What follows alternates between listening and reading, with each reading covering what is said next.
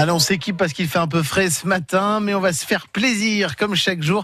Cet été, on vous emmène en balade, balade insolite dans notre région, à pied, à cheval, en bateau, sur terre, dans les airs ou en mer. Voilà le programme qui vous attend donc chaque matin aux alentours de 7h20. Et celui qui teste tout, c'est Maxime Schneider. Et aujourd'hui, il s'essaye au char à voile. Vous êtes Maxime à Fort-Mahon avec Sébastien d'Aéris, l'école de char à voile de Fort-Mahon. Bonjour Sébastien. Bonjour. Quel plaisir de vous rencontrer ici. Alors euh, je suis vraiment ravi parce qu'on est les pieds dans le sable ici sur la plage de Fort-Mahon plage avec une vue euh, imprenable euh, d'ailleurs sur, sur la mer. C'est un peu votre quotidien vous ici?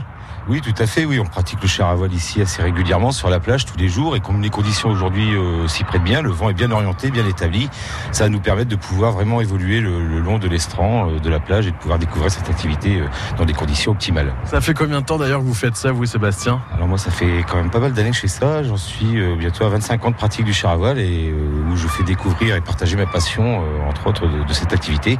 Les plages du Nord étant un peu le berceau du char à voile, c'est vraiment le, sport phare de, la côte. Et donc, il y a pas mal de demandes pour pouvoir assurer cette pratique du char à voile sur, nos, vastes espaces. Vous m'avez fait un petit tour tout à l'heure euh, pour permettre de voir un petit peu comment on évolue. On peut aller très vite avec euh, un char à voile d'ailleurs. Oui, tout à fait. Alors, selon l'orientation et la force des vents, même avec des machines, euh, on va dire, basiques de l'école, quelqu'un qui a déjà un petit niveau de pilotage, un pilote chevronné, peut atteindre facilement les 60-70 km/h avec des machines école, on va dire. Hein. Il y a des machines beaucoup plus performantes qui sont conçues pour la vitesse, qui peuvent frôler les 110, 120 km/h. Bon, là, on est euh, vraiment sur la plage, c'est magnifique, il hein, faut le dire, des conditions parfaites. Si on continue, c'est quoi un petit peu la balade que vous proposez, vous?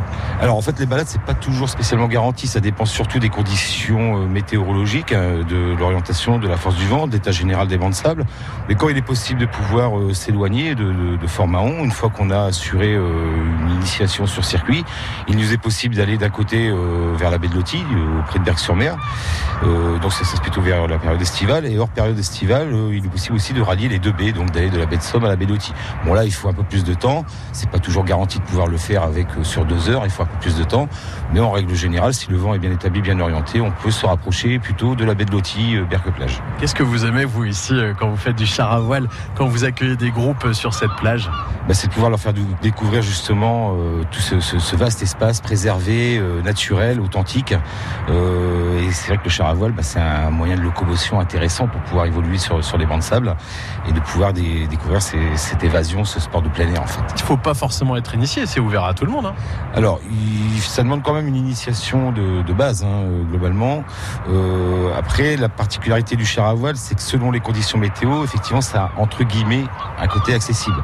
Mais il faut forcément passer par une initiation de façon à maîtriser les bases du pilotage en char à voile, donc tout ce qui est lié aux manœuvres, aux trajectoires, savoir gérer sa propulsion, les arrêts, les interactions avec les autres usagers de la plage, parce qu'on est sur un domaine public aussi.